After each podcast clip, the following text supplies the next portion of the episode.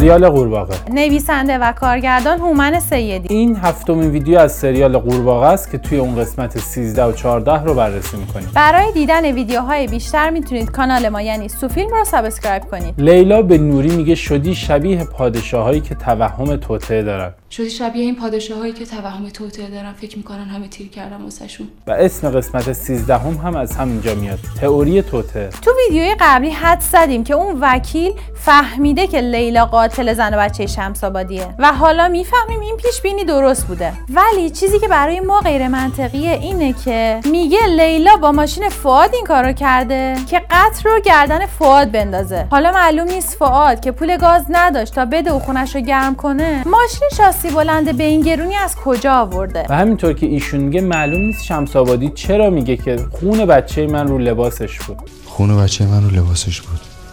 چرا فواد باید لباس خونی که لیلا صحنه سازی کرده رو دوباره بپوشه؟ توی جر بحثی که بین نوری و لیلا شکل می‌گیره لیلا میگه کشتن برای تو مثل نوشتن میمونه. همونقدر آسون. حالا چرا نوشتن؟ کشتن واسه تو مثل نوشتن میمونه. همونقدر آسون. مرسوم تر این بود که بگه کشتن برای تو مثل آب خوردن میمونه. اما اینجا انگار اشاره داره به فیلمنامه نویس همین سریال که چقدر آسون کاراکترهای سریال رو می‌کشه. لرزش دست نوری موقع جر و بحث با لیلا و رامین نشون دهنده برهم خوردن آرامششه. یعنی تو رو شناخته. در ضمن به همه آدمای این خونه شک دارم. بیشتر از همه به شما دوتا. همینجا نوری به سوالی که قبلا در ذهن مخاطب ایجاد شده بود جواب میده. که به قول سارا چرا با موادش رو سروش تاثیر نذاشته تا نیتش رو بفهمه؟ و اون بازی رو سرش در آورد. نوری میگه لعنت به همتون که برام وسیله نیستین و احساستون برام مهمتره.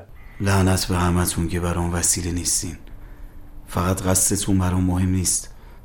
احساستون به هم واسم مهمتره. شاید این نشون میده که نوری چقدر ضعیفه و تشنه محبته. ولی این نمی‌تونه دلیل محکمی باشه و می‌تونه ضعف فیلمنامه محسوب شه. چون اگر نوری خیلی منطقی عمل می‌کرد و با موادش روی همه تاثیر میذاشت دیگه معمای حل نشده باقی نمیموند که بخواد داستان رو پیش ببره. محمد میگه آباد قاعدتا دل خوشی از نوری نداره. چون هم خودشو ناقص کرده هم دوستشو کشته. پس چرا میاد اطلاعات رامی رو به عنوان آخرین هدیه بهشون میده؟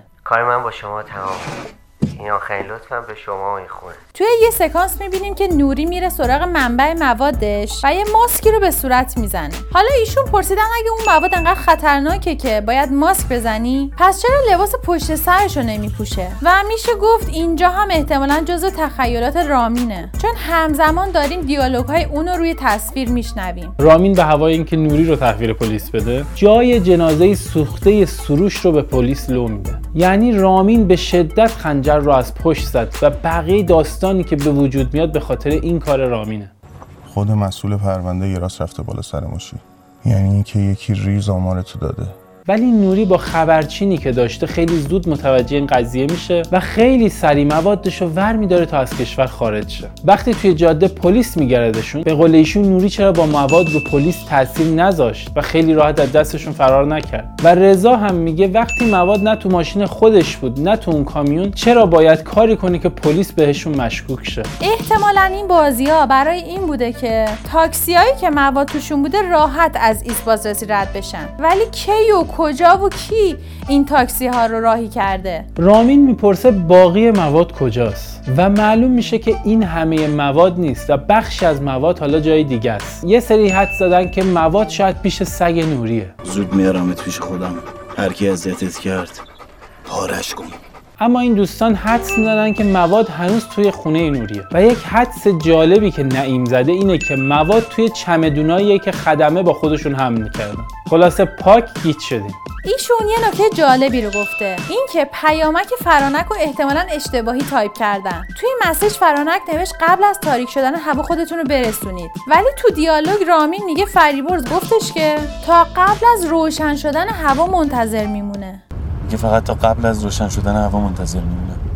البته کلا این تیکه نمایش مسیج روی تصویر از دید ما به فرم سریال نمی‌خورد و می‌تونستن خود صفحه گوشی رو نشون بدن. وقتی در راه رسیدن به انزلی بین راه میستن بادیگارد نوری براش یک بطری آب می‌خره و می‌بینیم که لیلا هم کنارش داره میاد. نوری به در باز شده بطری شک می‌کنه که نکنه توش سم ریخته باشه و از بادیگاردش می‌خواد که از اون آب بخوره و جای تعجب داره. بادیگارد که دیده بود لیلا توش سم ریخته چرا خیلی راحت اون آب خورد و خودکشی کرد. ایشون هم میگه اول باید آب رو می‌داد خود لیلا تست کنه.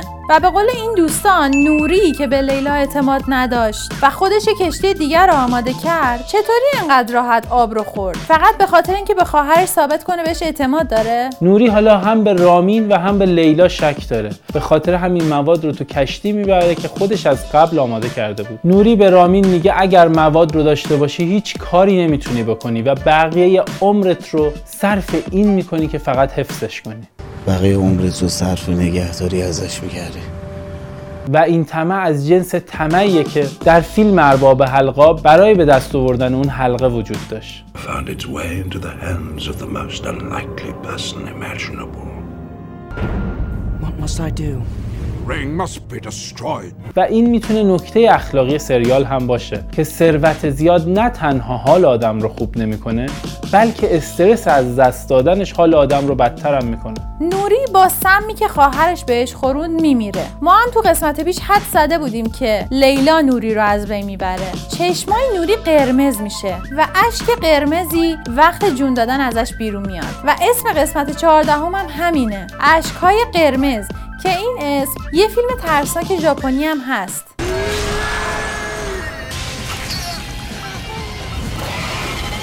و همچنین این چشمای قرمز آدم رو یاد کاراکتر دراکولا هم میندازه.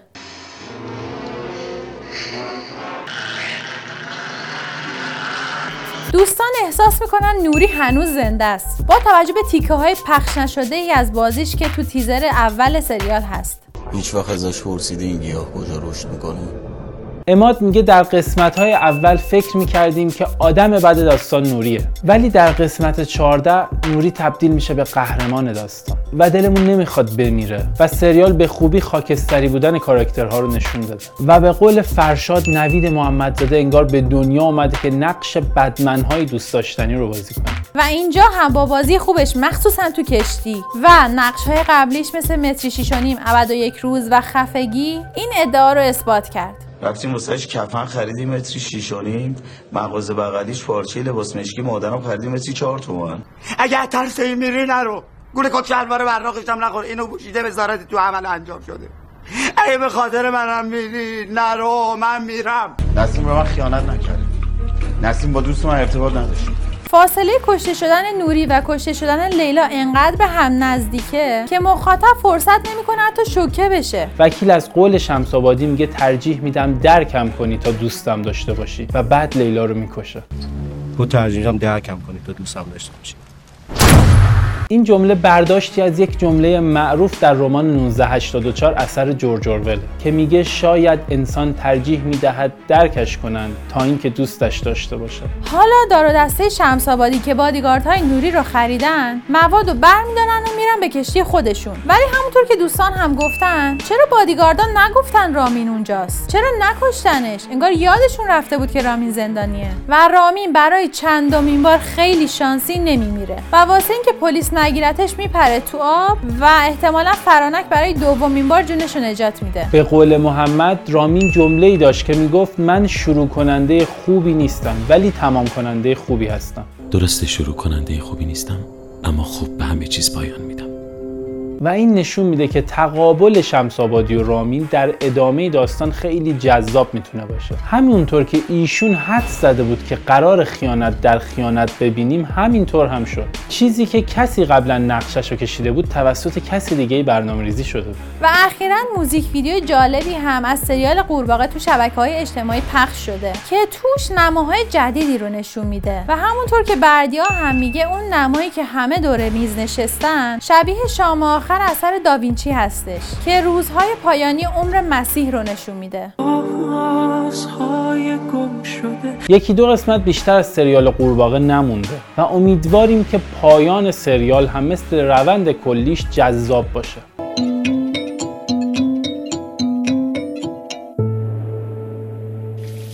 برای مشاهده این پادکست به صورت ویدیویی به آیدی یوتیوب ما سوفیلم و یا آیدی اینستاگرام ما سوفی underline couple مراجعه کنید.